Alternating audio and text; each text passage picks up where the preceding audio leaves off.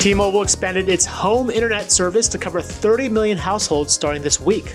But our own Rick Broida has had the service for the last six weeks. What did he learn after all that time? I'm Roger Cheng, and this is your Daily Charge. Thrilled to have the Cheapskate himself, Rick Broida, on once again. Welcome, Rick. Thank you, Roger. Always thrilled to be here. So we had you back on. We had you on in February to discuss your early impressions of T-Mobile's home internet service, which runs on its 4G and 5G network. And I, I, know you talked about some hiccups, but it was generally decent. So, you know, now that you've had this extended time with it, what's the verdict? Uh, verdict is thumbs up. I'm actually very happy to discover that, at least for me and at least for now, uh, T Mobile Home Internet has been working reliably and quickly. And if I sound weird about it, it's just because I, I almost didn't expect it to. You know, I kind of figured, like, okay, it works, but then there's going to be traffic or there's going to be congestion and it's just going to stop working well and whatever. And it's actually been quite good. Very happy. And has has anything about the experience changed over the last six weeks? Did it get better, worse, or was it was it largely the same? So things were a little rockier at the start because, um, you know, gateway placement, where you put the, the thing in your house, is actually very important. And so the first couple places I tried it, my uh, connectivity, my my speeds were kind of all over the place. And since then, I found that the perfect spot is on the second floor of my house, near a window, and kind of pointed in the direction of where I think the towers are. And and since then my speed's been great my you know everything's been fairly consistent so that's the big tip i want to give people who are trying the service is to make sure you experiment with where the gateway goes because it really can make a big difference Got it. And I want to talk about speeds for sure, but before we get to that, uh, a big deal, a big change since we talked that T-Mobile had raised the price to sixty dollars a month from fifty dollars a month. So I know you're you're grandfathered in, but for folks who are considering this service, does the price change, you know, really change the calculus for you when when thinking about recommending this? It, it, doesn't really. I mean, I was pretty excited about that $50 rate, and another $10 a month more isn't certainly a deal breaker, but there's just something about it that, that kind of rubbed me the wrong way uh, because it says very prominently on the sign up page, you know, no rate hikes. And that's been true because they didn't increase my rate. It's only newcomers to the service now who have to pay the $60 rate. And it still says that. It says no rate hikes. So if at some point down the road they bump it up to $70 a month, you know, you should still be able to continue at 60. So it really just kind of depends on what your other options are. You know, for me, I had Comcast, they were billing me at like $90 a month plus taxes and fees, which bumped it up to like $106 a month. It was obnoxious. Felt like it was always on the rise, but that was really kind of my only option. But I've heard from a lot of people who um, have other choices out there and they're paying like 40, 50, 60 bucks a month already for cable internet and it's pretty decent. So it really just kind of depends on what your pricing options are. So I think that's that's definitely going to be something folks will have to weigh in that extra sixty dollars. But you're right, uh, you know, in, in the argument that there are no rate hikes.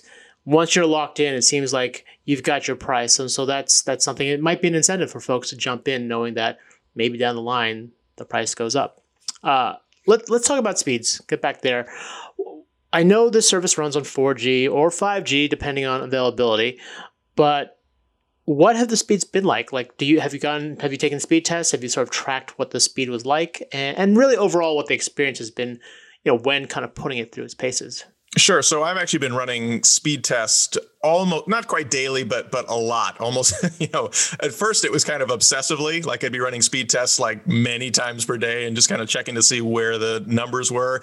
And really throughout my six weeks or so, they have been all over the place. There, there are times where I'll get 80, 90, 100 megabits per second download speeds and in the 50s and 60s up, which are great numbers. Um, and then there are other times where, you know, they're in the 20s and 30s uh, uh, download and and even like just in the single digits for for upload and it's kind of a head scratcher like why why so much variation in those numbers i, I just kind of chalk it up to time of day to congestion on the network and you know just it's kind of the same on your phone. If you've ever checked speed test on your phone, you know that that um, carrier performance can really vary quite a bit depending on you know where you are and time of day and all that sort of thing. So here's the key takeaway though: it kind of doesn't matter what those numbers are as long as your performance is good. Uh, and by performance, I mean like, are, am I getting on the internet quickly? Am I streaming video without any hiccups? All that stuff that matters day to day. And that's all been absolutely fine. No issues. Even if I'm getting in the teens, I'm still getting good streaming video and, and all that good stuff. Well, you did mention sort of a wide kind of variable in terms of speed, like the 20 to 30 megabits per second seems a little bit on the low side. Uh, how is this for gamers and, and for folks who have more, I guess, high bandwidth intensive applications that they need to run at home? Right. And so I, I, should caveat that by saying that there's only one or two people in my house like during the day who are who are online. So it's not like I've got a household of five people who are home all day, every day, pulling at this bandwidth. Uh, it's usually just me and one of my kids. But um, the gamer question is is a really good one because if you look at T-Mobile's community forums, which are a really great resource and I recommend everybody check out, you'll see that there are a fair number of, of people who have noted lag issues uh, with the service, and a lot of lag equals not a great gaming experience. I'm not an online gamer myself. I haven't really been able to put this to the test but uh, CNET's Eli Blumenthal has been doing some gaming testing uh, just the last couple of days, and so far it's been fine for him. He said he he was playing Fortnite while you know streaming video, and and it was all good. So it's really kind of a your mileage may vary kind of a thing, and you know what's really great about this is that there's no contract here. So you can try t-mobile's home internet you know pony up the 60 bucks for kind of a one month trial and just see how it works for you. And that will really answer the question of, of whether it's a good fit for your house. Right. And you know you talked about uh, the the placement of the router being an important factor. I'm curious over the last six weeks if you learned any new tricks or discovered any quirks about the service that you know either makes the experience better or, or, or just sort of smooth things out for you? Yeah. So the one thing I have learned in addition to uh, router placement is it's it really benefits to reboot the thing every week or so. Um, so when I would be checking day to day, and all of a sudden I see, boy, on this day I'm getting you know pretty low uh, performance. Uh, I reboot the router and it's back as good as new. Um, you know my speeds jump way up again. So that it's kind of a weird necessity, uh, but it might just be kind of like the nature of the 5G beast, or at least the the mo- you know the wireless modem beast that it just needs to happen. Uh, but that's definitely something that's that's been helpful for me. All right, a little bit of router maintenance is is yeah. necessary. what are some of the other known issues or limitations?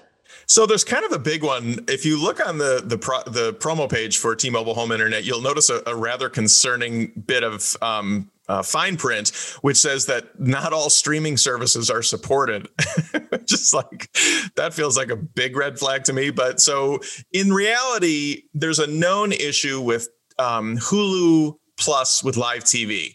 Uh, it doesn't work uh, at the moment on T-Mobile's home internet service. Um, I've tried every other service that there is, you know, from Netflix to Disney to Philo to Pluto, all of them, no issues. This is a known one. T Mobile's aware of it. They say they're trying to fix it. Uh, I think it has something to do with like the location of the modem and Hulu needs to register a fixed location and this is not that and I don't know but anyway they're working on it but that's something very important to consider if if you are a Hulu with live TV subscriber uh, at the moment doesn't work all right. Well, that's important to know for, for Hulu customers.